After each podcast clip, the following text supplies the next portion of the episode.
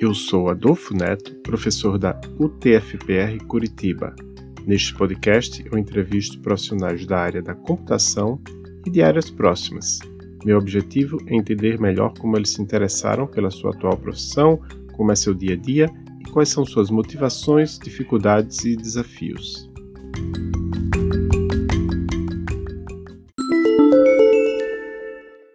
Olá, hoje estamos aqui com Diego Aranha, ele é professor na Universidade de Aarhus, Dinamarca. Tudo bem, Diego? Tudo bem, bom dia aí no Brasil e obrigado pelo convite de participar. Ah, eu, eu que agradeço. Uh, você é um dos poucos professores que. poucos professores universitários de computação que, que mereceu um artigo na Wikipédia, né? Mas esse, esse artigo talvez, da Wikipédia. Tal não fui eu que escrevi a página e talvez eu não, eu não sei se eu, se eu uh, mereço, mas de fato alguém fez e, e, e ninguém questionou a notoriedade da, da página existir. É, não, a, a, eu acho que a notoriedade existe, talvez não pelas razões que você gostaria, mas existe. né? E aí eu queria começar perguntando, porque eu, eu sou professor aqui na UTFPR Curitiba e hoje mesmo acabei de fazer um, um, um voto eletrônico. A gente vai ter uma eleição eletrônica para reitor, motivada por essa questão de pandemia. Eu acho que já aconteceu em outros lugares, vai acontecer em, outros.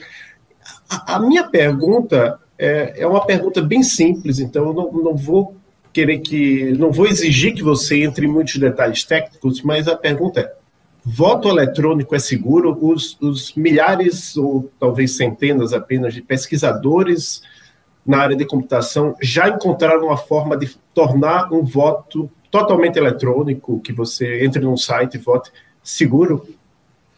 Ótima pergunta. Eu vou também tentar não entrar muito nos, nas minúcias técnicas, ah, mas o consenso entre os especialistas, os pesquisadores que examinam a questão há muito mais tempo do, do que eu cheguei a me envolver, é que não, mas é claro que existem diferentes eleições com diferentes requisitos de segurança.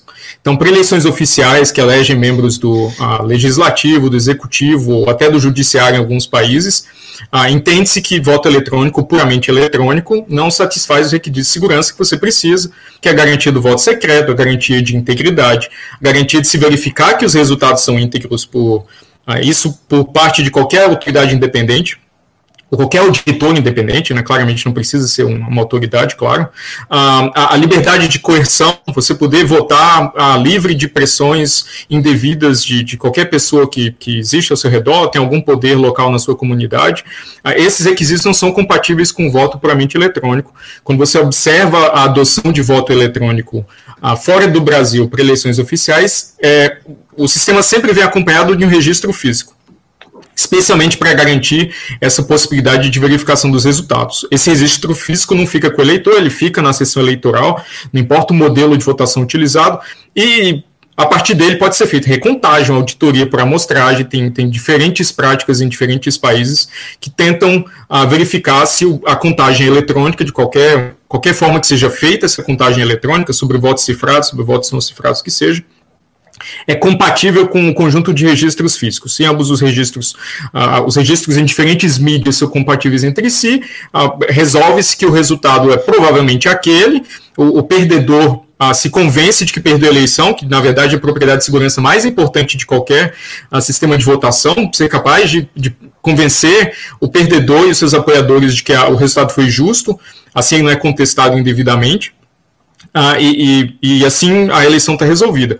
Para eleições onde algumas dessas propriedades de segurança são relaxadas, ah, como por exemplo uma eleição institucional ah, dentro de universidade, onde supõe-se né, que os, os, eleitores têm ah, tanta capacidade de votar livre de coerção, a gente espera que isso seja verdade para alunos, funcionários, todas as pessoas que têm poder de, de, de voto numa, numa universidade. Uh, dependendo uh, do, do, do, tipo de, de, modelo utilizado, que as pessoas são minimamente capazes de proteger o dispositivo onde elas realizam essa votação, ou pelo menos que a votação, a eleição institucional não seja crítica o suficiente a ponto de criar um incentivo desproporcional para alguém escrever malware e distribuir malware via internet para tentar tomar o voto dessas pessoas, para fazer ah, com que esses dispositivos votem no lugar dessas pessoas. Ah, e, e Então tem, tem um conjunto de propriedades de segurança ah, men menos rigorosas, né, um conjunto mais relaxado, que especialmente em época de pandemia, onde existe uma preocupação muito grande, obviamente, com saúde pública, ah, esse, ah, essa alternativa parece mais, mais razoável. Então, nesses cenários, ah, eu, não, eu não vejo como um problema, e tem vários sistemas de votação eletrônica onde permite-se aí também via internet, inclusive, onde permite-se também verificar que os resultados são íntegros, existe um, mural público, tipicamente, onde são postadas provas de que os, os, os uh, votos foram recebidos corretamente, foram somados corretamente, cada eleitor pode ver que o seu voto foi incluído em estado cifrado no conjunto de votos é, é, da, daquela eleição, o, o Helios talvez seja o sistema mais bem difundido para realizar eleições de, de, dessa natureza. Então, eu entendo que em circunstâncias especiais, para eleições não tão críticas, essa seja uma alternativa viável. Para eleições oficiais, ah, precisando de um registro físico, porque, obviamente, os incentivos para uma fraude são muito maiores, o impacto também é muito maior. Maravilha. Por sinal, é, o sistema que a UTFPR está tá usando é justamente o Helios. Aí eu queria saber de você também, como é que você se interessou por essa área de, de voto eletrônico? Foi relacionado já à sua pesquisa no doutorado, no mestrado, ou foi por outra razão? Ah, foi quase que por completo acidente. Eu, eu ah, comecei, eu me interessei pela área de segurança há muito tempo. Eu fiz uma disciplina. Eu tinha interesse na área de sistemas distribuídos quando eu, entrei na graduação e aprendi quais sub-áreas existiam na computação. Então, inicialmente, eu, eu me interessei por sistemas distribuídos, por ah, ah computação de alto desempenho, por coisas ah, mais nessa linha. E aí eu fiz a disciplina de segurança de dados, que na época era optativa na Universidade de Brasília, onde me graduei, e aí para mim foi uma coisa assim, não sei, estourou minha, minha cabeça. Eu fiz com o professor Pedro Rezende, que é, é um, também um, um, clássico da área, tem algumas metáforas que ele usava que até hoje eu utilizo, que eu acho que são brilhantes, assim, de como encarar o adversário e por aí vai. Uh, e, e, aquilo é, ficou comigo. Eu fiz aquela disciplina e depois da disciplina não conseguia uh, pensar em outra coisa.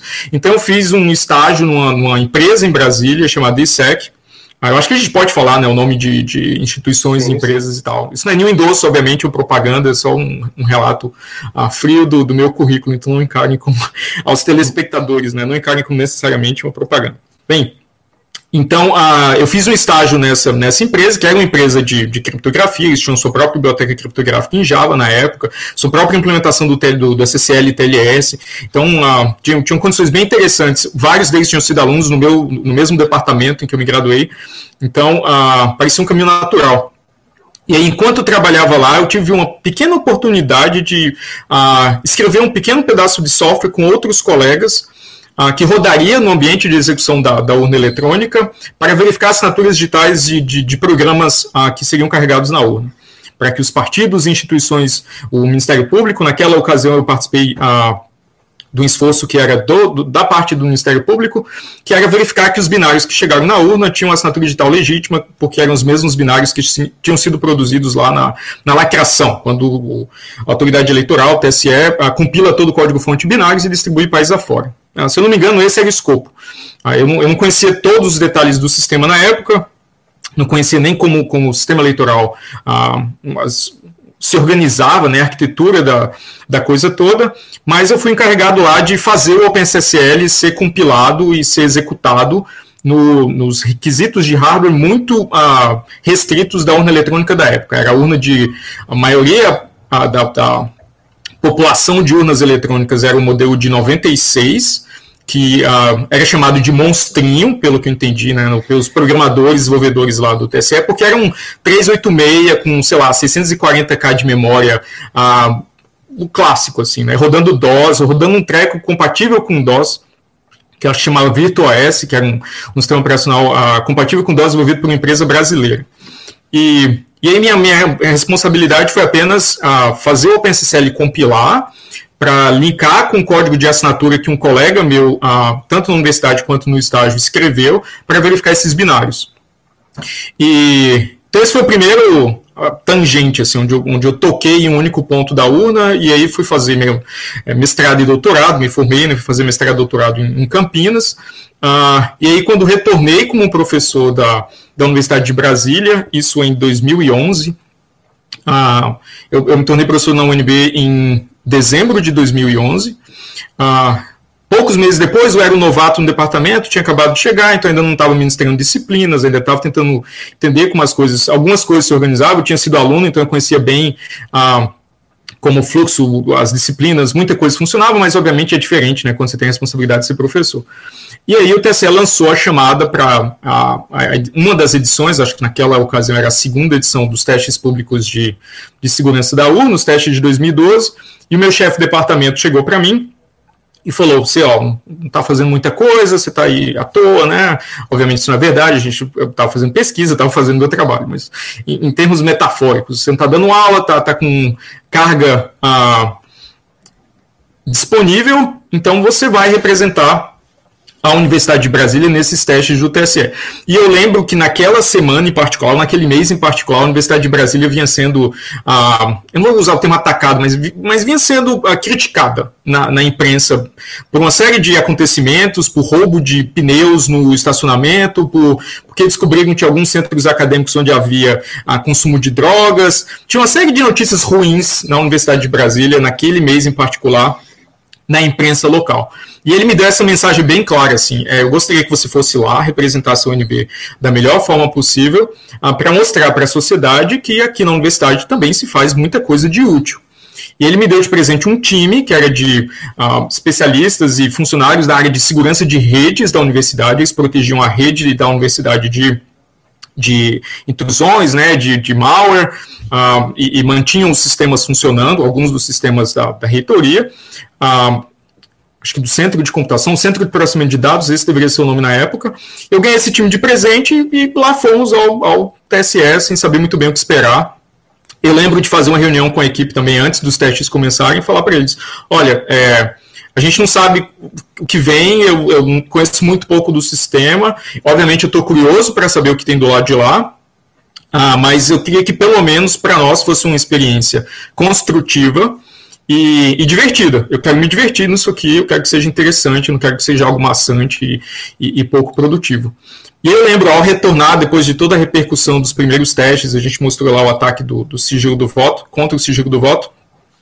Eu lembro de ter uma conversa com o chefe de departamento, onde ele meio que, que falou, né? Eu falei para você representar a UNB, mas não tão bem assim, né? Porque agora a imprensa está ligando.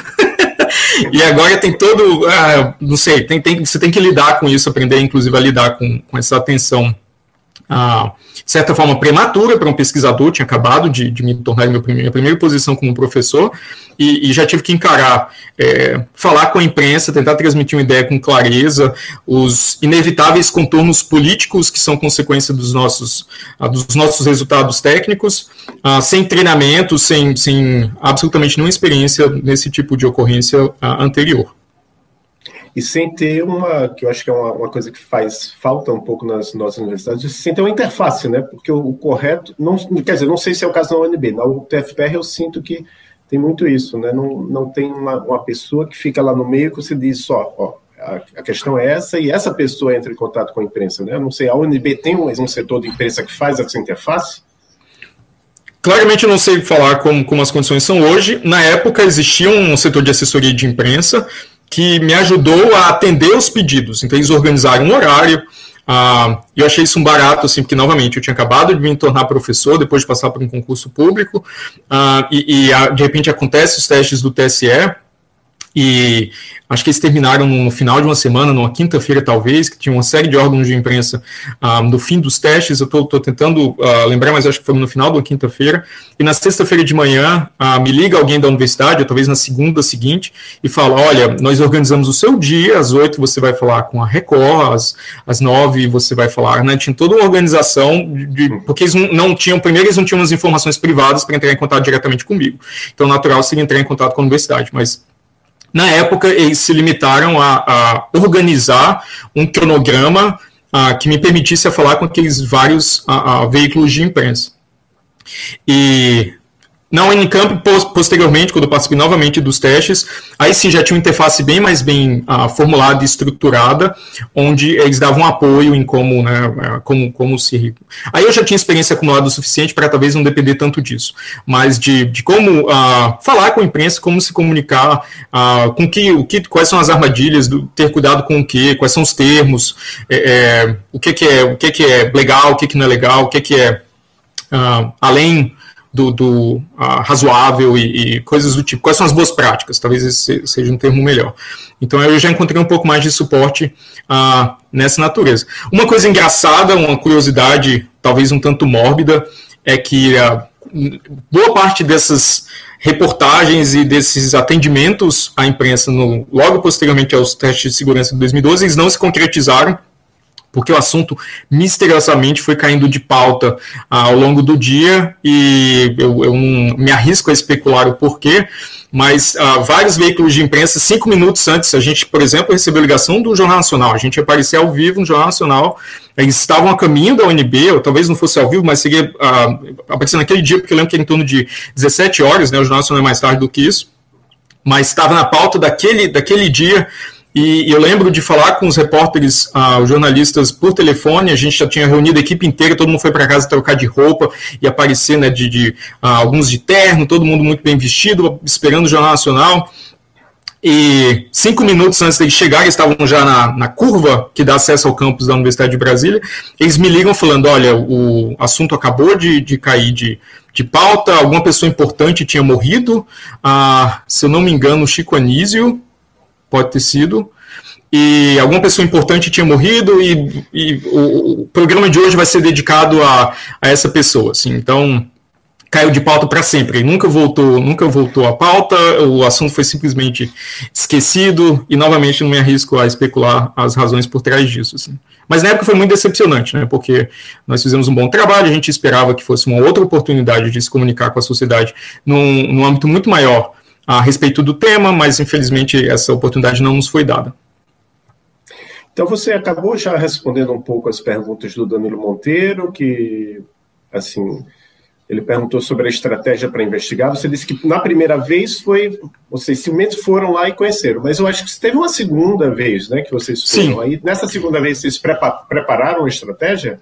Ah, Talvez um pouco mais. Então, em 2012, ah, foi nessas condições. Eu lembro que quando a gente teve acesso ao software de votação, a gente não, não sabia nada em 2012. Né? O que a gente começou a fazer foi, foi fazer greps de uh, funções uh, terrivelmente inseguras, assim, né? para gerar números aleatórios, para encriptar dados, uh, apenas palavras-chave. E aí a gente já encontrou lá o, a combinação do S-RAND e do Time, que é um clássico dos anos 90, para aleatorizar, para embaralhar os votos, que foi o nosso ataque experimentalmente demonstrado. Né? Mas em 2012 a gente já tinha encontrado outras vulnerabilidades, a gente encontrado chaves criptográficas que estavam visíveis no código-fonte, que cifravam as memórias internas e as mídias das urnas. Então, um adversário que posto daquela chave poderia ser capaz de talvez manipular o software de votação. A gente tinha um outro ângulo de, uh, de ataque à integridade do software, que, claro, no caso das urnas eletrônicas, uh, implica na integridade dos resultados computados por aquele software, que ficou no papel em 2012 porque não deu tempo.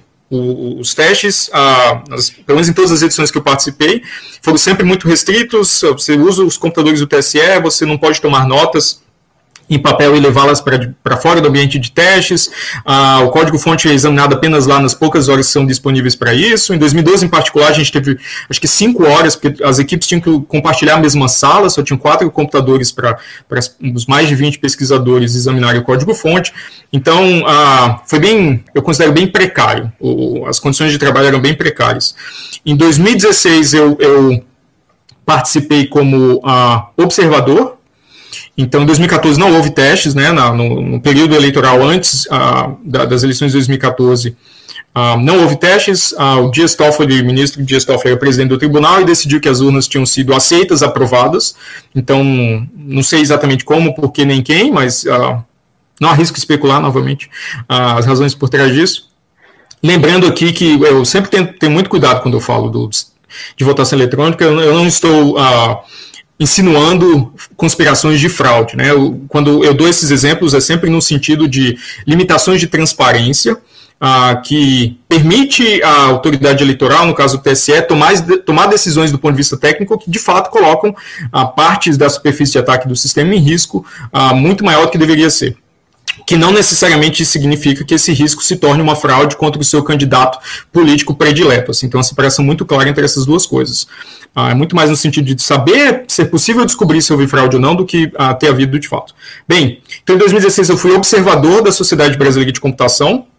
eu não participei como, uh, com, parte de um time, uh, especialmente porque o TSE introduziu um, um acordo de, não, de confidencialidade, né, um NDA, que eu considerava abusivo, você tinha que manter secreta por, por toda a sua vida qualquer informação coletada no ambiente de testes. Essa era a minha leitura ah, do, do acordo de confidencialidade. Eu, então, considerei isso abusivo, incompatível com a minha função como ah, funcionário público. Eu já era professor da Unicamp, eu, eu me tornei professor da Unicamp em 2014, e aí, em 2017, no final de 2017, uma, depois de muitas reclamações a respeito desse acordo de confidencialidade, das condições de trabalho, o TCE relaxou algumas dessas, dessas restrições, o acordo de confidencialidade caiu e eu pude voltar a participar. Dessa vez, um time de CTF, de, de, de, várias pessoas que eu já conheci em certa capacidade, outros, outros membros da equipe não, eles me convidaram para o Epiclit, eles me convidaram para participar como membro ativo de uma equipe, uh, como líder, talvez, de, de uma equipe que seria composta pelos membros dessa, desse time. E aí, Aí eu aceitei de pronto. Ah, na época, quando o teste foi, foi anunciado, eu estava até me perguntando, poxa, quem que eu conseguiria levar aqui da Unicamp, talvez dos meus atuais alunos que, que teria o perfil para participar. Mas aí o problema foi resolvido. Novamente, uma equipe apareceu magicamente para mim, ah, extremamente qualificada, e a gente teve um, um, pouco mais de chance de sentar, eu explicar exatamente o que a gente tinha feito em 2012, que eu ah, apostei ainda estar presente na, na arquitetura do sistema, nas características técnicas do sistema, porque quem trabalha em segurança vê a inércia em se resolver problemas arquiteturais, não eram simples problemas de, de, de programação, não eram formas como o sistema inteiro era concebido. Ah, como, por exemplo, essa ideia de ter chaves criptográficas ah, visíveis no código-fonte, compartilhadas entre todas as urnas, são meio milhão de equipamentos, que são visíveis para o adversário também, que esteja no lugar certo para fazer uso malicioso desse, desses segredos. Então, expliquei ah, o que eu tinha de informação de 2012, eu pude fazer isso porque não havia nenhum impedimento jurídico ah, para se relatar, é informação que para mim deveria ser pública de qualquer forma. E aí eu considero que esse time já começou os testes com, com uma visão ou com um conjunto de, uh, de estratégias, de informações, claro, mais, mais apurado do que a equipe anterior. Mas a gente encontrou em 2017 um sistema bem diferente, tinha, tinha uma organização melhor até da árvore de código, então era mais, mais uh, natural, onde certas coisas estavam, e o, que não quer dizer que ainda se, que o ambiente tenha sido realista, né, porque também existiam várias das mesmas restrições. A gente teve que usar computador TSE, a gente perdeu um dia inteiro de testes só montando ambiente, trocando o Windows lá por, por uh, uma distribuição Linux com ferramentas apropriadas, e aí instalando o pacote via CD porque não tem acesso à internet, fazendo todas essas coisas para poder trabalhar nos dias seguintes. Então, ainda assim, os, as condições de trabalho sempre, uh, nos testes sempre foram bastante limitadas. Você acha, isso é uma pergunta do Maurício Anishi, que foi meu entrevistado na, na no podcast mais recente, na verdade, o podcast mais recente foi publicado, mas uh, já teve um outro que eu gravei. Ele pergunta duas coisas. Uma é: blockchain ajuda? E a segunda é: o problema é mais tecnológico ou mais político? Nesse ponto, o blockchain ajuda, põe para votação eletrônica, né? Sim, sim. É, esse, é, há quase que um consenso também na, na comunidade de especialistas que uh, os problemas fundamentais de voto eletrônico, uh, ou especialmente de voto via internet, eles não são solúveis via, via blockchain. Especialmente porque uh, fala-se muito sobre a blockchain é, garantir a integridade de, de, dados e ser imutável, né, perpetuar a existência daqueles dados no seu formato original, por todo o tempo de vida de, de, de, uma, de, de uma blockchain. Mas ah, essas garantias de integridade ou de mutabilidade são tão boas quanto os dados que entram na blockchain são. Assim. Então, se você utiliza algum sistema que, obviamente, vai manipular, que do lado do cliente vai manipular seu voto para uma outra direção e esse resultado adulterado é, é armazenado no, em uma blockchain, vai ser o resultado que vai ser computado no final e vai ser, vai ser, ah, ah, vai distorcer o resultado do final ah, de certa forma. Então, ah, então as, as possibilidades de integridade de mutabilidade não ajudam se você não tiver uma maneira de verificar, ah, novamente, do ponto de vista do cliente, do eleitor, que seu voto foi registrado de maneira correta, supondo novamente um cenário de votação via, via internet. Então, você não precisa de blockchain para ter essa garantia que você já tem, por exemplo, com um sistema como o Helios, que tem um mural público. Assim. Você poderia substituir o mural público do Helios por uma blockchain mas aí outros problemas aparecem. Se você registra votos ah, numa blockchain tem certas informações ou tem outros ataques que podem existir que não são ah, factíveis ou tão simples de se montar ah, ou tão acessíveis a classes diferentes de adversários quanto você considerar o moral público num sistema de votação via internet. Por exemplo, se você vota mais cedo, seu voto provavelmente vai ser incluso no blockchain ah, num bloco anterior. Então você consegue observar que votos um, foram votos anteriores vão aparecer uh, antes na blockchain, votos mais tarde vão aparecer depois.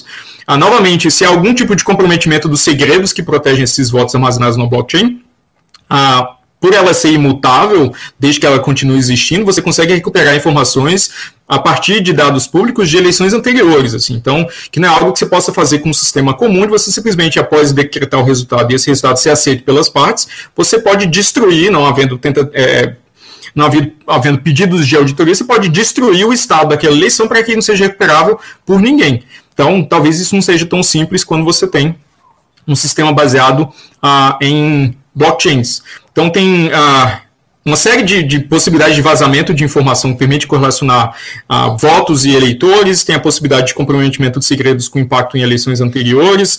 O que eu considero a blockchain útil nesse cenário é para armazenar informação que já é supostamente pública, já é determinada como pública pelo sistema.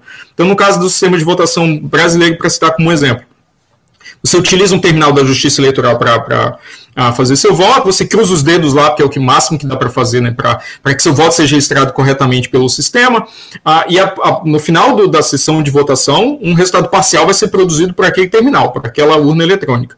Esse resultado é público. Ah, seria interessante, talvez, armazenar esse resultado em uma blockchain o quanto antes, para que pessoas possam fazer uma auditoria, uma totalização paralela, isso não é uma auditoria, né, é uma auditoria apenas da contagem, da totalização final dos votos. Ah, então, ah, sem depender do TSE, por exemplo, publicar as parciais alguns dias depois da eleição.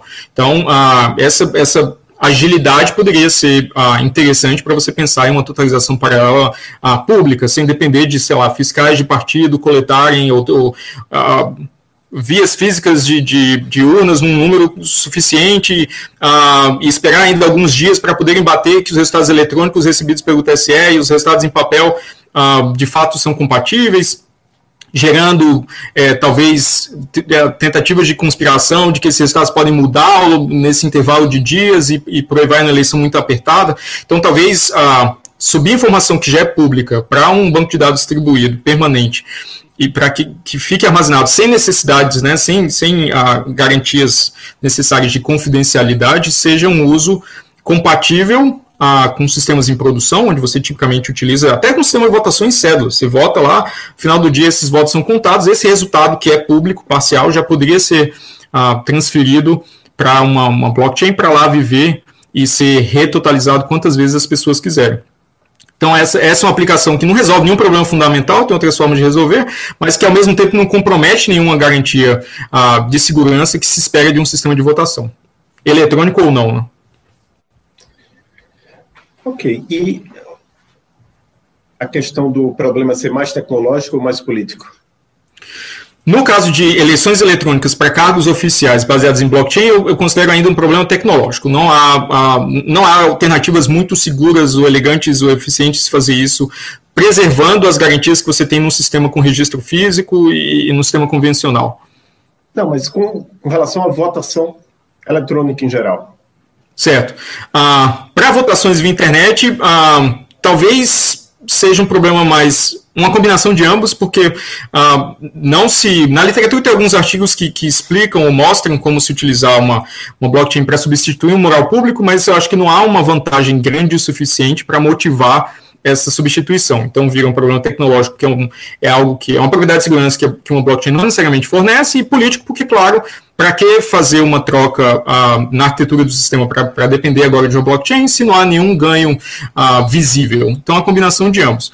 Há alguns sistemas de votação via internet uh, que são puramente, funcionam puramente para blockchains, uh, ou puramente baseado em blockchains, mas eles têm uma tonelada de cuidados sobre como uh, proteger o voto, como armazenar o voto, como fazer votos armazenados no blockchain distinguíveis de outras informações lá. Tem uma tonelada de cuidados adicionais, e em particular eles não escalam para um conjunto de eleitores que seja muito grande. Então eles chamam, chamam eleições para uh, board, board, of Directors, né? mesas ou conselhos de, de, de diretores ou com um conjunto de eleitores muito pequenos, né? da ordem de dezenas. E aí você tem sistemas razoavelmente seguros, dadas as restrições de segurança, as propriedades de segurança que eleições nesse, uh, nesse cenário precisam satisfazer, que são muito menos rigorosas do que uma eleição para um cargo oficial. Uh, então, há soluções utilizando blockchain que talvez uh, dê para debater se ganham alguma coisa em relação a uma votação via internet convencional, mas que não escalariam para uma eleição até mesmo para reitor de universidade. Assim, simplesmente o desempenho não chega lá.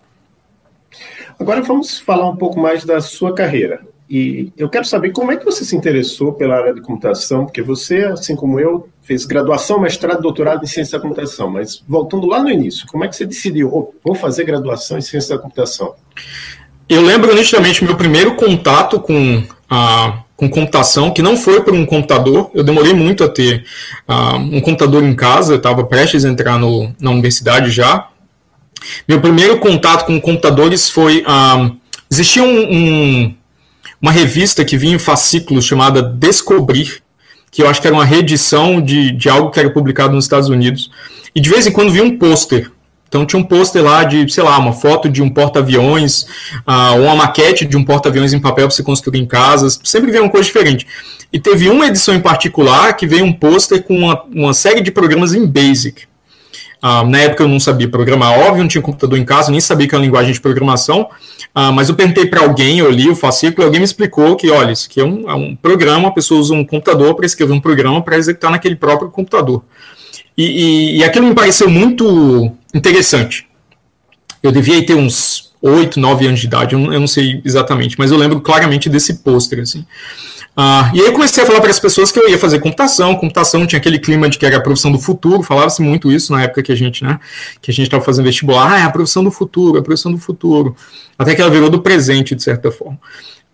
E aí, na família, o primeiro contato concreto com computação foi o meu irmão, que ah, foi aprovado para o Cefet, né, na época Escola Técnica. Na Paraíba, eu nasci em Campina Grande, fui criado em João Pessoa, na capital. Meu irmão entrou no Cefet, e aí ganhamos um computador porque ele foi fazer processamento de dados, ele, ele começou a programar em Pascal, e, e aí, novamente, eu já tinha memória do pôster da Descobrir, eu lembro de um dos primeiros dias que ele sentou em casa para programar, a tela azul lá do Turbo Pascal, e ele me explicou, é, de fato eu estou usando um programa para escrever programas. Eu falei assim, cara, isso é absolutamente brilhante, assim, né? Que coisa brilhante que as pessoas inventaram. E aí eu comecei a aprender com ele a programar timidamente, fazia uns joguinhos de quiz, fazia coisas para pintar na tela, uh, mas eu, eu, comecei a programar, assim, comecei a me interessar. E aí eu já tinha o desejo de fazer o vestibular para computação, uh, mesmo sem saber do que se tratava, uh, e aí virou concreto de fato, porque eu, eu me apaixonei pela atividade, assim, eu achava ah, sensacional. No final das contas, os três irmãos, né, tanto meu irmão mais velho quanto mais novo, todos fizeram ciência da computação em diferentes universidades, mas ah, nós somos inteiramente, ah, por bem ou por mal, Acho que as conversas são tanto monótonas ou restritas a um microcosmo muito pequeno de assuntos quando a gente se encontra, é, mas uh, todos fizemos uh, ciência da computação. E, e, meus pais são professores, nenhum tinha muito interesse em tecnologia, não havia nem muita tecnologia para se ter interesse na época, ou pelo menos acessível uh, para a gente que morava no, no Nordeste. Da, então, foi aí que começou.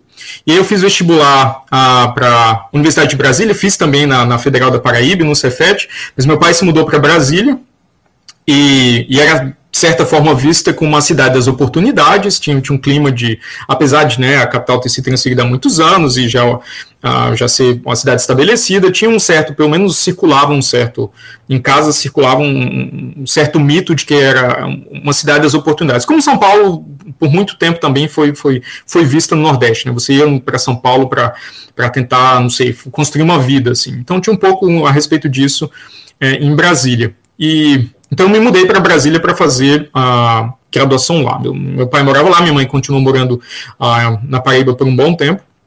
E foi assim que tudo começou. Uh, eu me formei em ciência da computação uh, e 2000 e que ano que foi isso? 2005 me mudei para fazer mestrado na Unicamp. Ah, eu novamente me inscrevi em vários programas de mestrado, não fui aceito em todos eles, mas eu tinha o, o sonho de ir para a Unicamp, não achava, assim como quando eu morava em João Pessoa, eu não achava ser possível ser aprovado no vestibular para a UNB, quando eu me formei na UNB, não achava ser possível ser aprovado no mestrado da Unicamp, quando eu me inscrevi para o doutorado, eu não achava ser possível me inscrever, no, ser aprovado né, no doutorado da Unicamp, e assim, e assim foi, assim eu fui ficando, e, e aí eu sou puro sangue, por bem ou por mal, em ciência da computação. E, e é interessante que você começou com, com esse interesse na programação. Hoje em dia você gosta de programar e você tem tempo na sua carreira de professor para programar?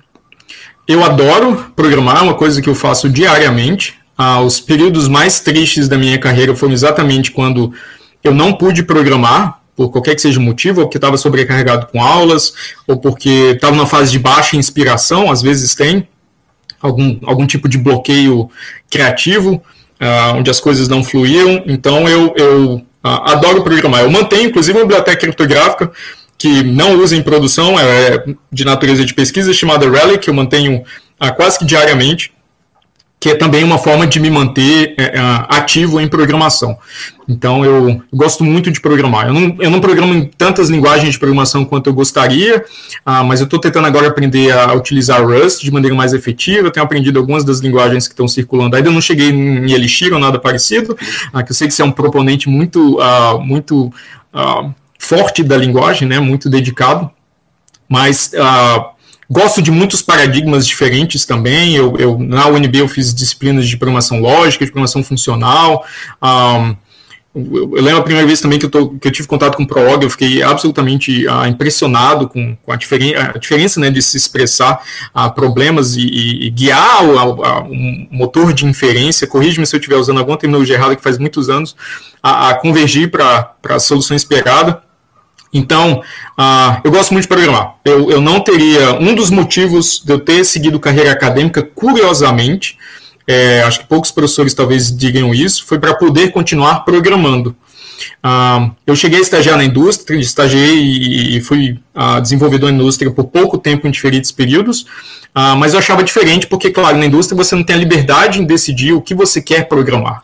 Se programa porque tem um prazo de algo que, que tem que um produto e você tem que produzir alguma coisa para aquele produto, né, seja uma funcionalidade nova, qualquer que seja o que se está produzindo, então não há tanta liberdade. Então, eu, eu a ideia de ficar na academia é que eu podia programar o que eu quisesse, quando eu quisesse, na linguagem que eu quisesse, desde que fizesse sentido para o projeto de pesquisa que eu estaria ah, liderando ou fazendo parte. E isso, de certa forma, meio que adiantando, provavelmente uma pergunta que você faria depois, de certa forma tem um impacto na minha carreira, ah, porque algumas das contribuições ou alguns, alguns dos projetos de pesquisa que eu me envolvo, eu termino gastando um tempo desproporcional escrevendo código, seja para medir, seja para otimizar, seja para entender como, como certas coisas funcionam. Eu aprendo muito programando, eu trabalho muito na área de criptografia, tem muita matemática, então, tem coisas, tem conceitos de, de álgebra que eu não tenho simplesmente o, o treinamento adequado para entender uh, de primeira, que eu só consigo compreender ou assimilar realmente quando eu sento e escrevo código em Sage ou até em C, dependendo do tipo do, uh, do que eu quero aprender, ou em Magma, um sistema de computação algébrica, porque é programando que eu aprendo, não só sobre computação, mas também sobre matemática uh, e sobre outras áreas do conhecimento. Maravilha. E aí, em primeiro lugar, vamos, vamos entrar então no, nessa questão. Você hoje é professor na Universidade da Dinamarca e você já foi professor na UNB, na Unicamp. Em primeiro lugar, por que, que você está aí em Aarhus, Dinamarca? Não precisa contar toda a história, mas só explicar um pouco por que você escolheu Aarhus e como é que é comparado com as universidades brasileiras onde você trabalhou. Certo. O, o grande crédito a da mudança eu, eu atribuiria à minha esposa. Minha esposa Fernanda, ela tem, ela fez doutorado no Unicamp em aprendizagem de máquina, ela também é a ciência da computação, também programa todos os dias. Hoje ela trabalha na Lego, inclusive, uh, programando, e, e, é um ambiente muito interessante para quem tiver curiosidade, pode escrever depois. É, em, por meados de 2016, se não me engano, logo no período lá de instabilidade política, tinha tido o impeachment, o Temer uh, se tornou uh, presidente. Uh, eu, eu, já via no Brasil um cenário de degeneração institucional, muito forte, né?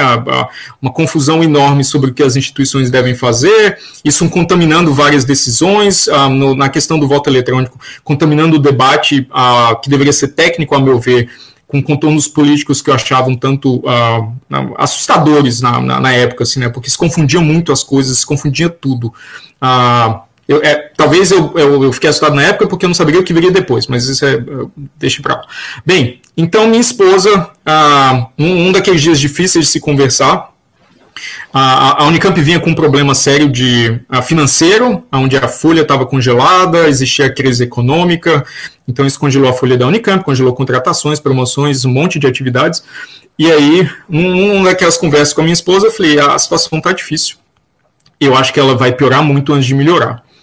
É, não sei muito bem o que fazer.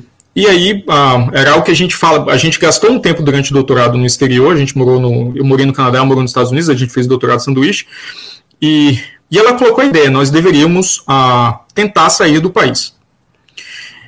E se as coisas vão ficar realmente difíceis em 2018, que era o horizonte onde a gente achava que o cenário de, de degeneração institucional poderia atingir um pico, a gente tem que começar a se preparar agora. Ela deixou isso bem claro para mim, porque ah, era algo que eu não tinha percebido. Ela falou: se a gente quiser sair daqui a dois anos, a gente tem que começar agora, porque ah, envolve você tentar escolher para onde ir. Ah, no caso da, da que, que, ofertas de trabalho existiriam para nós dois. Devemos tentar uma carreira acadêmica. Ela era pesquisadora na, no laboratório ah, financiado por uma empresa, mas ligada à Unicamp, num projeto financiado por uma empresa, mas ligada à Unicamp, e que também estava recebendo cortes porque era financiado por lei da informática e, e coisas do tipo. Então, a gente topou, não, vamos tentar fazer, vamos tentar sair, vamos tentar sair do país. E a gente começou a se preparar. Então, em 2016, eu sentei, fiz, uh, eu procurei no mercado acadêmico que me parecia mais natural, né, dado, dado que eu tinha uma carreira acadêmica, que eu gostava bastante, é, para onde ir. Então, preparei uma candidatura, uh, escolhemos algumas poucas universidades que tinham um grupo de pesquisa na minha área, onde seria mais fácil né, eu formatar uma candidatura uh, que fosse uh, apreciada da maneira correta. Uh, e, e, assim eu comecei a submeter, sem, sem pensar muito. mas tem, existe um padrão muito claro no, no, nas universidades ou nos países onde a gente. É, é, onde eu me candidatei, que eram sempre ambientes enfadonhos, assim, onde nada acontecia, né? Onde há estabilidade democrática, onde há uma alta, uma alta qualidade de vida, onde nada acontece, certo? Não há, não há emoções. a gente estava bem claramente procurando um lugar sem, sem emoções fortes para morar. Assim. Então, eu me candidatei para universidades no Canadá, na Finlândia, na Dinamarca, e só, acho que foram sete candidaturas nesses três países, e, e foi isso. E, e aí, a minha candidatura foi uh, recebida pelo Departamento de Engenharia aqui na Universidade de Aarhus, e eu vim fazer entrevista, e em setembro de 2017 foi quando eu vim fazer entrevista, e aí nossa vida estava um tanto é, é, movimentada, porque nós tínhamos começado um processo de adoção, então, que, que terminou sendo concluído, nós adotamos o nosso filho ah, posteriormente, mas eu lembro de viajar no meio dessa, dessa questão, e vim fazer entrevista e a partir de 1 de julho de 2018 uh, ah, eu me mudei para cá. Eu vim inicialmente, estabeleci uma base mínima para a família chegar posteriormente, eles vieram em janeiro de 2000 e essa tá, tá correto, 2019, janeiro do ano passado. Uh, então a razão principal foi exatamente a, a instabilidade ou a conflito institucional, se você quiser assim colocar, ah, no cenário brasileiro, que interfere em tudo, né? interfere na economia, interfere na, na operação, no funcionamento das universidades, interfere no bem-estar das pessoas. Talvez as pessoas não, não, percebam isso, mas esse conflito institucional tem um impacto direto na vida de todo mundo que, que nós não víamos que seria resolvido ah, tão cedo. E, e, eu devo dizer que nesse ponto a gente, a gente acertou ah, na mosca. E aí, é, qual, qual qual é o valor que a sociedade dinamarquesa dá para a universidade, para a pesquisa? Eu sei que até estava conversando com um dinamarquês que trabalha no, no, Reino Unido, ele falando lá que os alunos de graduação eles até recebem um dinheiro para estudar, né? E como é que a pesquisa e a universidade é valorizada na Dinamarca? Como é que você sente isso como estrangeiro? Isso, que exatamente também foi a segunda parte da sua pergunta que eu não respondi, né? Quais são as diferenças? Assim? Então, uh, eu já passei por várias universidades e, e, o que eu acho que difere é um, um, o grau de maturidade institucional, né? Então, eu olho eh, nas universidades, tanto no Canadá, quanto aqui na Dinamarca, quanto no Brasil. O que muda, eu não vejo diferenças fundamentais ah, na qualidade da pesquisa, por exemplo, ou até na qualidade da, do, do, ensino, ah, dependendo, né, do, do, considerando a qualidade média. Claro que sempre tem os outliers, tanto para baixo quanto para cima mas eu não vejo muita diferença na qualidade dos alunos, até na formação dos alunos, eu nunca vi muita diferença nisso. Eu vejo muita diferença no apoio. Então, o apoio que o departamento dá, no apoio que a administração dá, na quantidade de recursos para comprar equipamento, para contratar serviços, para acelerar projetos de pesquisa, para você, se tiver uma ideia brilhante, quiser formar uma empresa, um, algum negócio em torno daquela ideia, o tipo de apoio que a universidade dá nesse sentido, essa diferença eu acho que é fundamental. Até a relação entre universidade e mercado do ponto de vista de receber financiamento, que é algo super bem visto aqui, é encarado até como natural, e, e no Brasil ainda há certa certa resistência. Ao mesmo tempo, como é visto o financiamento público, né? Aqui é muito, muito claro que investimento em pesquisa e em ciência, é, mais cedo ou mais tarde, vai gerar ah, benefícios à sociedade. Aí já respondendo sua, ah, sua nova pergunta. Ah, que é algo que no Brasil, misteriosamente, ainda, ainda continua em uma certa discussão. Né? Para mim, eu já, obviamente, eu sou convencido disso há muito tempo, senão eu não teria seguido carreira científica, ah, mas é que é bem evidente que isso é entendido pela, pela sociedade. Então, uma grande diferença é que a sociedade dinamarquesa é educada, não do ponto de vista de educação formal, apenas, mas ah, uma parcela não trivial cursou universidade ou algum ensino profissionalizante e aprecia o, o valor da educação. Ah, na Escandinávia, em particular, a educação é vista como uma missão da sua vida inteira. Então, existem muitas escolas para adultos que ensinam hobbies. Você, quer, você tem, sei lá, se aposentou e quer aprender a pintar. Tem uma escola comunitária que tem aulas formais de pintura que é mantida muitas vezes voluntariamente, com às vezes algum apoio ah, do governo para manter a operação, e você vai lá é, aprender a pintar, aprender a tocar um instrumento, aprender a jogar um esporte. Isso é visto como educação, como algo que engrandece as pessoas. Ah, então essa diferença eu acho fundamental. No Brasil, eu ainda vejo muito aquela de, não sei, é perda de tempo, vai dar dinheiro lá na frente, que tipo de emprego isso vai te dar? É, é uma visão muito utilitarista da, da educação. Ah, aqui a, a, educação é vista como algo que engrandece as pessoas. Um, obviamente, há uma preocupação também de, de, se escolher uma educação que te permita oportunidade de trabalho, mas ela não é, é não é talvez não seja nem a principal a motivação para se buscar um ensino superior ou, ou, algo dessa natureza, uma educação de um, um, um grau né, de, de mais longa duração. Então, como muitas pessoas passaram por universidades ou instituições educacionais de ensino superior nas suas múltiplas modalidades, elas apreciam que uma quantidade não trivial de recursos seja reinvestida nesse próprio sistema. As pessoas têm uma conexão muito direta a, a, com, com o sistema educacional. O sistema educacional também de base que é público, então as pessoas estão acostumadas a, a ir de qualidade. Então, é, elas entendem a função da educação no mundo. Ah, e sim, os alunos de graduação aqui recebem uma ajuda de custo do governo, inclusive imigrantes, ah, que os permitem custear a sua vida. Então, você pode vir do Brasil para fazer graduação aqui, se você for aceito numa universidade aqui, aí o governo vai pagar para você ah, fazer o seu curso e poder ter uma vida minimamente confortável enquanto você é aluno. Claro que não é uma vida luxuosa, mas você vive no, no dormitório da universidade, com um aluguel subsidiado, junto com outros estudantes, e, e talvez não possa comer em restaurantes todos os fins de semana e tal mas ainda assim uma vida confortável. Ah, e, e, a grande discussão que ainda existe aqui é ah, seria desejável que as pessoas que passaram pelo sistema público aqui, incluindo de, de ensino superior, onde você é remunerado para cursar a universidade, elas permanecessem no país, porque há um déficit ah, não trivial de profissionais, especialmente na área de tecnologia. Então, gostaria, né, há, um, há um, um, desejo da, da sociedade para que esse, esse investimento fique na, na Dinamarca. Então, um, algo que se discute é até que ponto a Dinamarca deve atrair imigrantes que de repente venham para o país uh, para se formar e vão trabalhar posteriormente, sei lá, no Vale do Silício, uh, o que não é uma perda do investimento, porque um profissional que sai, ele, ele mantém tipicamente alguns, uh, algumas relações que podem ser benéficas, né? Mas talvez esse não seja o melhor, a melhor aplicação dos impostos. Então, é um dos pontos de debate aí entre os entre os partidos ah, ah, no parlamento, mas é algo que eu sinceramente não tenho opinião ah, forte a respeito. Eu moro no país apenas há dois anos e acho que seria prematuro eu me posicionar. E com relação à carreira, aí segue mais ou menos aquele esquema das universidades americanas e outras europeias que tem um processo de tenure, que você ganha uma certa estabilidade ao final de um certo período?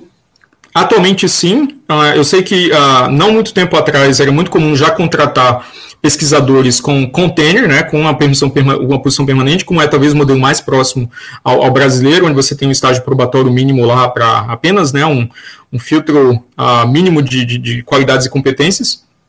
Mas uh, mais recentemente foi instalado um, um, processo, especialmente aqui na Universidade de Aarhus, porque eu sou um dos primeiros que foi contratado num sistema novo, onde você passa um período uh, uh, onde sua, seus resultados são medidos e se eles são considerados satisfatórios, né, e tanto ensina, pesquisa, extensão, relação com empresas, uh, financiamento de pesquisa, quantos recursos você trouxe para a universidade, toda a sua, os resultados daquele período são avaliados e você, sua, sua, sua posição se torna mais permanente ou não.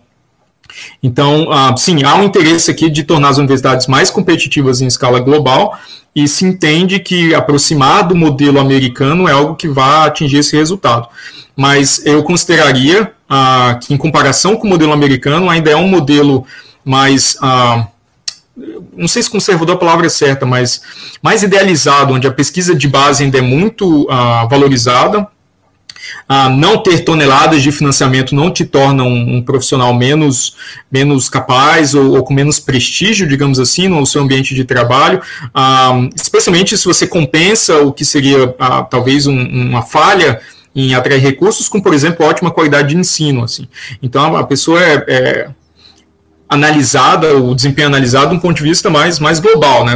Vamos ver tudo o que ele está fazendo, né? Ele se comunica bem com a imprensa, ele fez projetos que atraíram o interesse da imprensa, ele dá ótimas aulas, ele publica bastante, ele orienta muitos alunos, ele atrai alunos de fora, uma, uma, uma visão qualitativa, não tão obcecado nos números como, novamente, uh, existe no Brasil essa cultura de contar os artigos e é qual que é o qualis, e, e é isso que basicamente resume toda a sua carreira, quantos, quantos qualis uh, ah, XYZ você tem.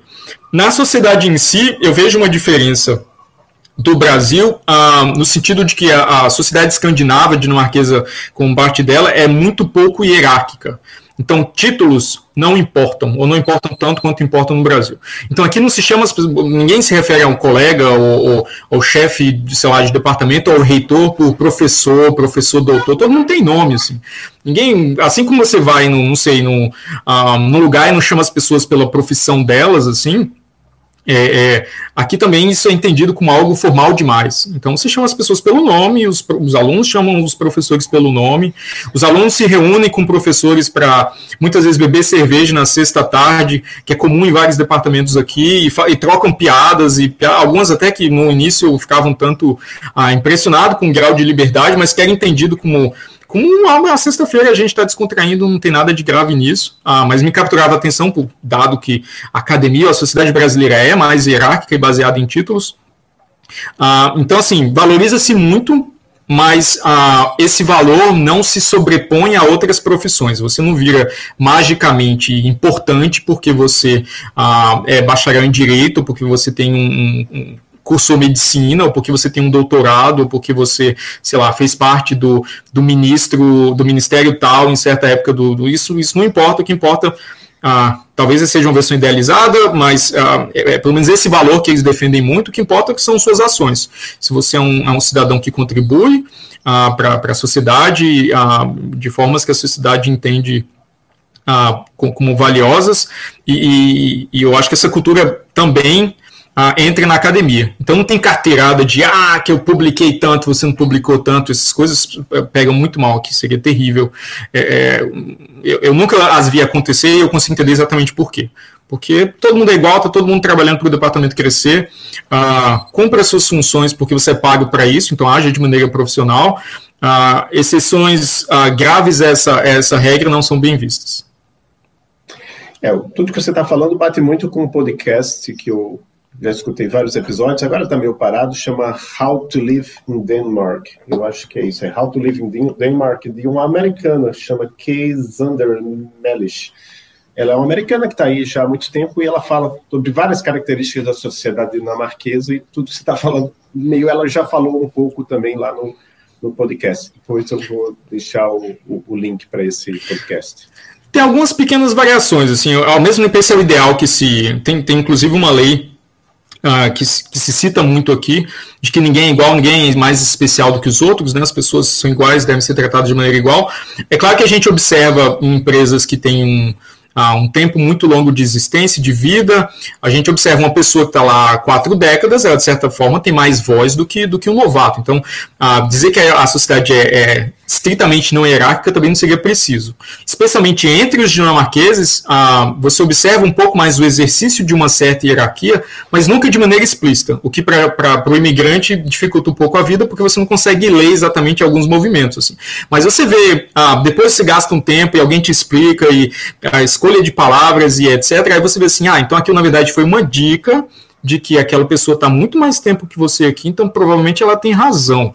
É, é, isso passa em, em, linguagem não verbal, que muitas vezes, novamente, passa direto por, por imigrantes ou não familiarizados com a cultura. Você faz parte do grupo de pesquisa em criptografia para redes e sistemas. Explica um pouco qual é o papel desse grupo de pesquisa. Pelo que eu entendi lá na página, você é o único professor nesse grupo. Você está contratando, digamos assim, alunos de doutorado? Como é que funciona aí? Ah, há uma mudança ah, que passa a valer a partir de 1 de agosto, inclusive no meu status aqui na universidade. Então, sim, quando eu, eu me juntei à universidade, eu, eu ah, passei a fazer parte do departamento de engenharia, na seção de, ah, energia, de ah, engenharia elétrica e de computação. E como uh, membro do grupo de pesquisa em redes. No departamento de engenharia, entendia-se que cada professor deveria montar um grupo para chamar de seu. Então, a, a gente teve uma rodada para decidir as áreas, né, decidir os nomes, o escopo, e assim foi estruturado. Por isso que no site aparece meu nome lá, ah, com talvez um ou outro aluno de doutorado que eu, ah, que eu esteja orientando. Eu re realmente não sei se a página está atualizada para onde refletir isso. Entretanto, no final do ano passado, ah, eu achei que já era hora de uh, solicitar promoção para o cargo de professor associado, né? Eu, eu uh, me juntei, me tornei professor da Universidade de Arros, com, de Arros como professor assistente, que seria o grau inicial, mas depois de nove, quase dez anos como professor assistente, eu decidi que já era época de, de tentar ser promovido, depois de três instituições, uh, já estava na época, assim. Então, eu pulei, de certa forma, o processo de tenure, ah, que existe uma forma aqui de você, você contorná-lo, que é você, ah, se houver uma chamada pública para contratar um, um professor numa certa área em um departamento, você, sendo professor daquele departamento, pode se inscrever. E se você for considerado qualificado para aquele cargo superior naquele departamento, você é recontratado no cargo maior pela própria universidade. Então, é uma maneira de pesquisadores mais experientes que se juntam à Universidade de Aarhus a contornarem o processo de tenure, que aqui pode chegar até sete anos. Assim, esse é o, é o período máximo, se eu não me engano. Ah, que não é típico, mas, bem, é, é o período máximo. Então, eu me, eu me, inscrevi no departamento de computação, que eu já trabalhava estritamente, o grupo de, de segurança e criptografia, e não, há não muito tempo atrás eu recebi a, a, resposta positiva de que eu fui considerado qualificado após né, entrevista de emprego, como qualquer processo de contratação na universidade no exterior. Não é exatamente um concurso, como é no Brasil, mas em alguns aspectos é bem parecido. Então, a partir de 1 de agosto, eu me torno professor associado no grupo de segurança e criptografia do Departamento de Ciência da Computação. Eu cruzo aí a faculdade de a, Ciências Técnicas, onde fica o Departamento de Engenharia, para a faculdade de Ciências Naturais, onde fica o Departamento de Ciência da Computação. Ah, no cargo novo, eu não serei um departamento de um homem só, um, desculpa, um grupo de pesquisa de um homem só, né? Eu faço parte do grupo de pesquisa de outros professores ah, que já trabalham, que é um grupo muito bem, ah, muito tradicional, muito bem estruturado.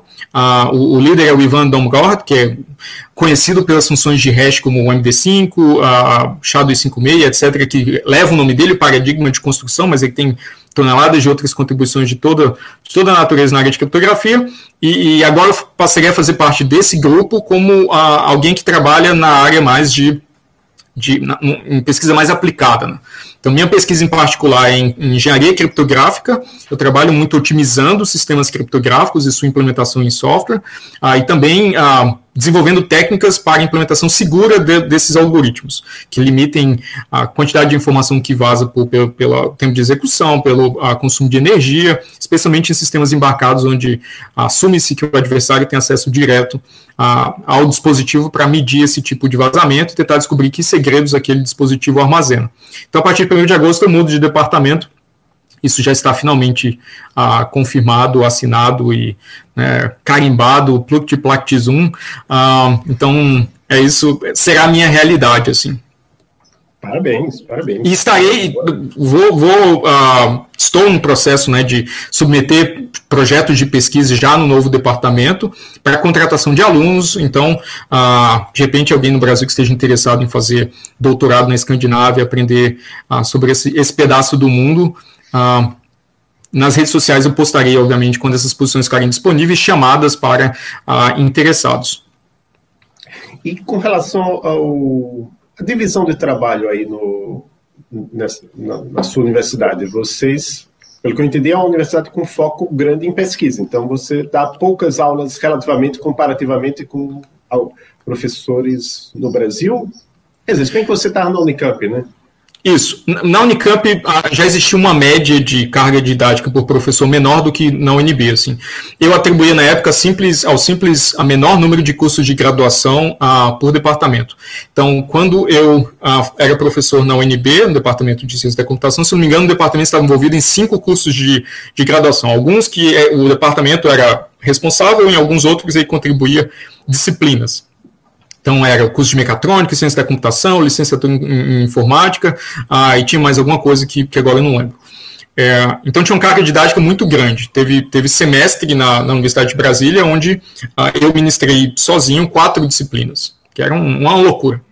Ah, as pessoas não sabem, não entendem que para cada hora, é, é, cada hora de aula ministrada tem várias horas de preparação. Né? Então, quatro disciplinas parece uma carga horária baixa por semana, 16 horas de aula, ah, talvez, mas na verdade, se pegar que cada hora de aula né, corresponde aí a várias horas de preparo, minha semana inteira era apenas preparando aulas, ministrando aulas, corrigindo exercícios, ah, fornecendo ah, informação para os alunos, me comunicando com os alunos, era gasto apenas nisso. Foi um semestre muito difícil, foi quando eu decidi ir exatamente para a Unicamp. Quando eu cheguei na Unicamp, a carga didática era de três disciplinas por ano, muito menor. Ah, que é uma, uma, universidade que talvez não tivesse tanta ênfase em ensino de graduação, mas ênfase em, em, pesquisa. Dentre essas três disciplinas, uma tipicamente é uma disciplina de pós-graduação, duas na graduação, uma na, na pós-graduação. A carga didática ah, aqui no departamento de computação, que talvez exista mais tempo, então dá para traçar uma, uma média mais acurada, é bem similar, três disciplinas uh, por ano.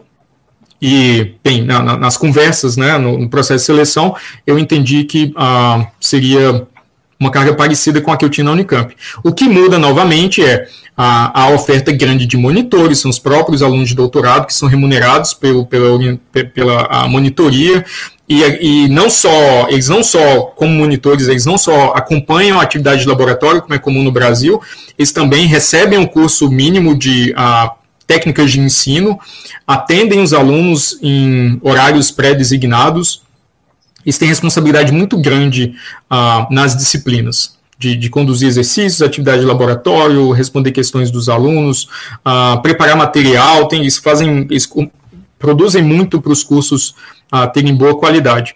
Então, novamente, é a história da maturidade institucional, a gente tem muito mais apoio, daria até para acomodar uma carga didática maior do que talvez ah, exista hoje, porque há, há um, uma disponibilidade de recursos dessa, dessa, natureza maior. E você faz tudo, pelo que eu entendi, né? A gente está conversando antes de, de, começar a entrevista. Você dá aulas em inglês. Sim, que era algo que eu já fazia na Unicamp, e inclusive foi um diferencial quando eu me candidatei para a universidades no exterior, apesar de não ter sido esse o plano. Ah, quando eu fui professor na Unicamp, existia existiam uh, um, alunos de intercâmbio, né? Então, como o Brasil mandava alunos de graduação para fora pelo programa Ciência Sem Fronteiras, aí também recebia, a Unicamp também recebia alunos de graduação de fora. Uh, então, existia um esforço interno, até bem coordenado, de internacionalização. Então, o Instituto de Computação Uh, tinha, se eu não me engano, na época também era, era um instituto da Unicamp com mais disciplinas internacionalizadas. Então, eu cheguei a ter alunos da Suécia no meu no curso de criptografia uh, e, e, segurança, cheguei a ter da França, cheguei a ter diversos países era comum ter da América Latina sempre, porque eles vinham para o Brasil para fazer. Eu falo no passado que eu não sei se essa tendência continua, mas eles vinham para o Brasil para fazer pós-graduação, era muito, era muito comum. Ah, mas a gente também recebia dos Estados Unidos, da Europa, ah, até da Ásia. Então a, a Unicamp estava tentando se preparar para esse cenário e, e ampliando a oferta de cursos em inglês para que esses alunos pudessem encontrar Uh, obviamente, material acessível assim que eles chegassem. Então, ministrei uma série de cursos em inglês. No início, tinha uma resistência dos alunos, eu achava sempre, um, sempre interessante. Em alguns cursos, eu cheguei a ponto de ministrar a primeira aula tanto em português quanto em inglês na mesma semana, para os alunos votarem no final daquela semana se eles preferiam manter o curso em português e inglês. Isso, claro, quando não existia aluno a, a estrangeiro, se houvesse algum aluno estrangeiro, imediatamente o curso ia para inglês, por motivos óbvios. Uh, e eu ficava surpreendido que ah, eu, eu, chegava a realizar essa votação ah, antes e depois dessas duas aulas. Então, no início do curso, os alunos votavam para que ah, ele, ele, permanecesse em português, na língua nativa. Né? Depois de ministrar a mesma aula em português e inglês, eu fazia essa votação de novo e muitas vezes o estado dessa eleição mudava. Acho que todas as vezes que eu fiz esse recurso, não foram muitas, mas ah, mais de uma com certeza, ele mudou para os alunos, talvez os alunos quebraram né, o, o a, a, ideia preconcebida de que eles não entenderiam nada porque as aulas de repente ficaram mudaram para inglês. E eles preferiam a, as aulas em inglês e assim o curso continuava até o final. Em inglês, com certas acomodações, né? Os alunos podiam fazer as provas, tanto em português quanto em inglês, ah, podiam enviar perguntas e participar, fazer perguntas em sala de aula também em português, então eu tentava tornar o ambiente amigável. Mas isso foi muito útil, porque quando eu ah, enviei minha candidatura, eu pude comprovar a proficiência em ministrar disciplina, uma disciplina em inglês, o que obviamente faz uma diferença uh, enorme do ponto de vista formal e também faz uma diferença enorme quando você é convidado para a famigerada a entrevista pessoalmente, né, onde você dá uma palestra, conversa com seus futuros colegas, possíveis futuros colegas, e você precisa ter habilidade de comunicação bem treinadas, não é só uma questão de, uh, de, de conhecer a sua área de pesquisa, mas também de expressar a, a, a, dominância desses conceitos para que você tenha um, um, desempenho convincente. Então foi fundamental. Eu não, pensei que seria, mas foi absolutamente fundamental. Hoje eu trabalho exclusivamente em inglês, a universidade aqui opera em inglês. Tem alguns poucos pedacinhos da universidade onde o dinamarquês é mais forte, ah, mas a gente sempre, eu estou fazendo aula de dinamarquês também para tentar pegar o jeito, mas a gente sempre vai no Google Translate ali, pede ajuda de um colega para revisar um texto acá e, e continua e consegue sobreviver. Vamos chegando então ao final da, da, nossa entrevista, e aí eu quero perguntar se você tem alguma indicação de algum livro, série, podcast, qualquer coisa que pode ou não ser da, da nossa área, para que, que, seja interessante para os nossos ouvintes. Eu fiz uma listinha aqui, uh, que já esperava, essa, de certa forma, essa pergunta. Então, fiz uma lista por tema, assim, né? Então, uh, livros. Um livro que sempre me perguntam. Uh, a recomendação de leitura, eu sempre cito 1984, do George Orwell, ah, que eu entendo ser um livro atemporal, né, no sentido que se aplica a qualquer etapa da história humana. Assim, foi escrito em 1948, ah, não em 1984, como ah, talvez a intuição fosse indicar, e é um livro absolutamente visionário, mais atual do que nunca. Leiam. Fala sobre tecnologia, de certa forma, fala sobre vigilância, fala sobre governos, fala sobre ah, autoritarismo, fala sobre ah, temas muito atuais, infelizmente.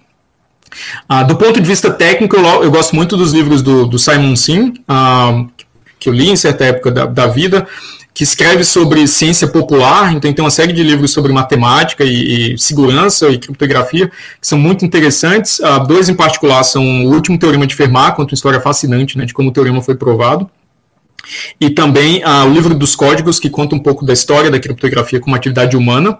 Então é, é bem acessível, é muito interessante, não é ah, matemático em natureza, muito mais um relato histórico do que, do que técnico necessariamente.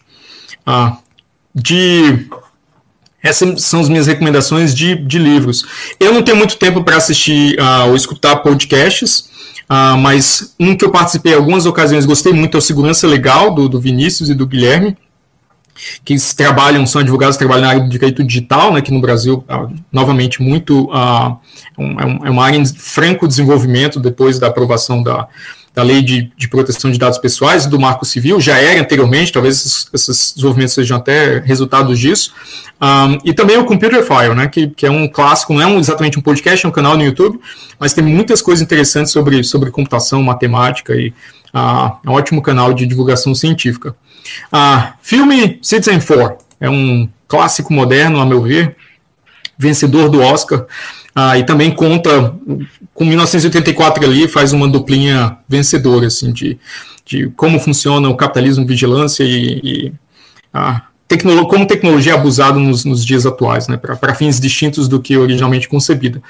Eu resisto a recomendar o, o jogo da imitação, porque ele é super é cheio de repleto de erros quanto à personalidade do Turing. Então, se você for assistir o jogo da, da imitação como uma fonte de conhecimento, eu recomendo assistir o, o uh, o filme e ler sobre as inacurácias técnicas uh, e sobre os personagens imediatamente poster, após assistir o filme, assim, né, porque são, são muitas que eu acho que desfiguram um pouco uh, aspectos da história que são importantes.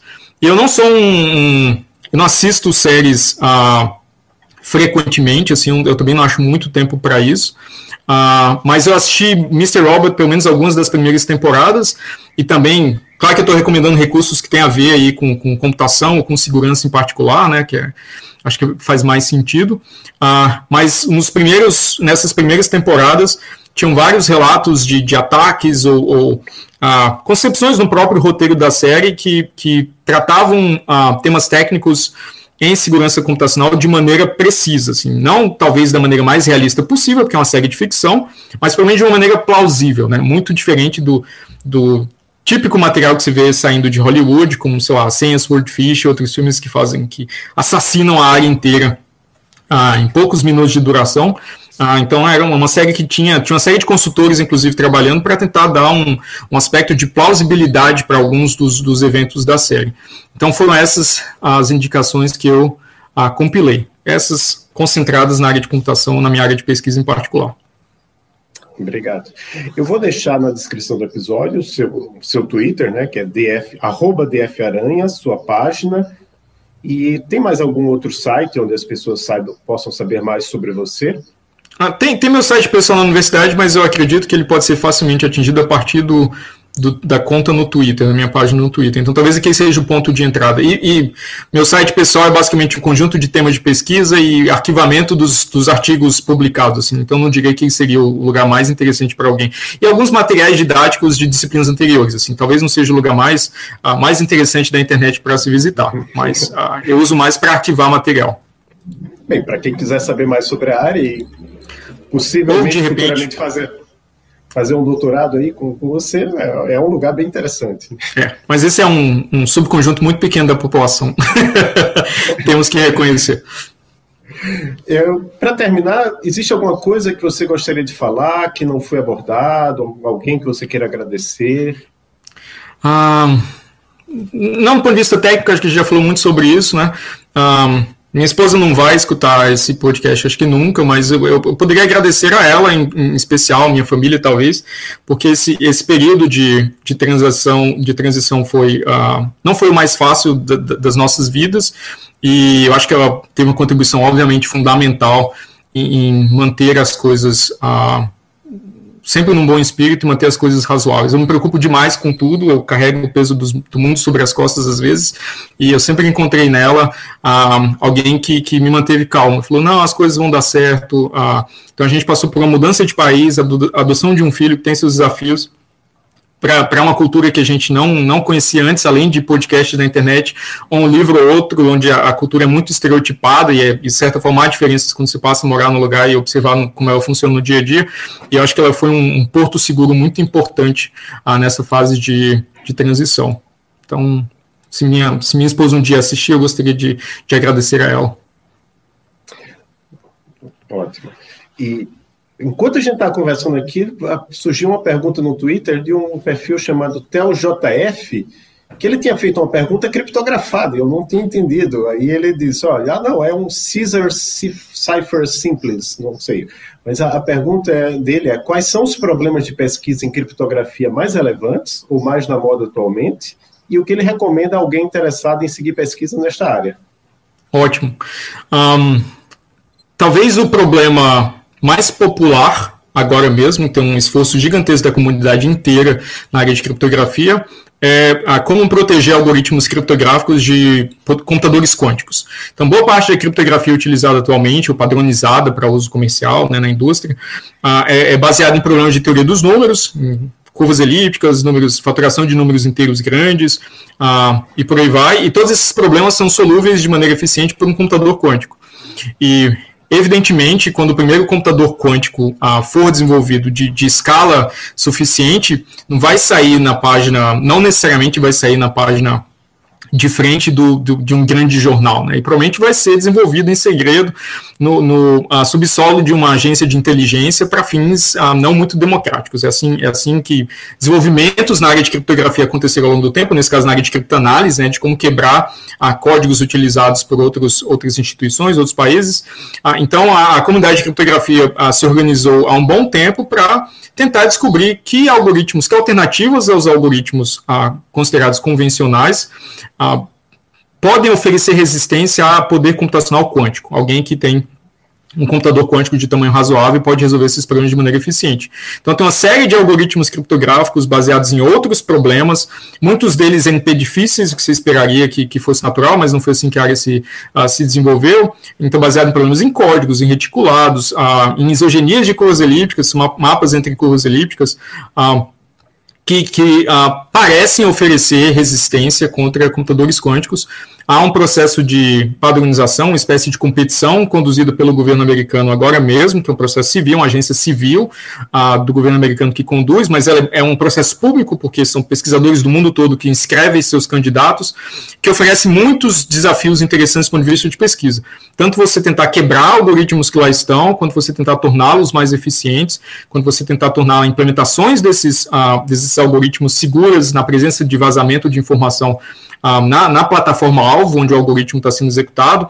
Então, ah, eu diria que a família, a classe de problemas ah, na chamada computação pós-quântica, né, ou segura contra computadores quânticos, é o, é o tema da moda. tem outros temas que circulam em volta aí que são interessantes também, mas talvez tenham apareçam de maneira desproporcional na a cobertura jornalística e tal, que é sempre blockchain, não é? criptomoedas, que tem seu interesse, obviamente, tem uma, uma, uma parte da comunidade, uh, um, um subconjunto expressivo da comunidade trabalhando nesses temas, mas eu não considero tão fundamentais quanto proteger criptografia no longo prazo especialmente se você assume criptografia como criptografia moderna como uma maneira de você exercer sua cidadania. Né? Criptografia não é mais uma curiosidade matemática, é uma, uma maneira de você proteger dos, de governos, de autoridades que exerçam poder de maneira é, de maneira abusiva, a proteger sua privacidade, apagar seus rastros na internet se assim você desejar, se comunicar em segredo com pessoas do outro lado do planeta, assim sem sofrer vigilância. Então, criptografia deixou há muito tempo de ser uma curiosidade matemática. Hoje ela está emaranhada na vida cotidiana e, e, por que não, a ferramenta para se garantir direitos civis. Muito bom. Então, quem tiver mais interesse, eu Vou sugerir também que procure por Diego Aranha na internet, tem muito material já do, de sua atuação passada, inclusive entrevistas longas no, no, no YouTube, né? E para terminar, eu queria agradecer. Muito obrigado, Diego. Foi, foi um prazer conversar com você. Eu que agradeço novamente a possibilidade de participar. É sempre um prazer conversar contigo. Adolfo, espero que nos encontremos em breve em algum lugar ah, com baixos índices de infecção. Tá bom. Espero também. Um abraço. Um abraço, tenha um bom dia. Bom dia.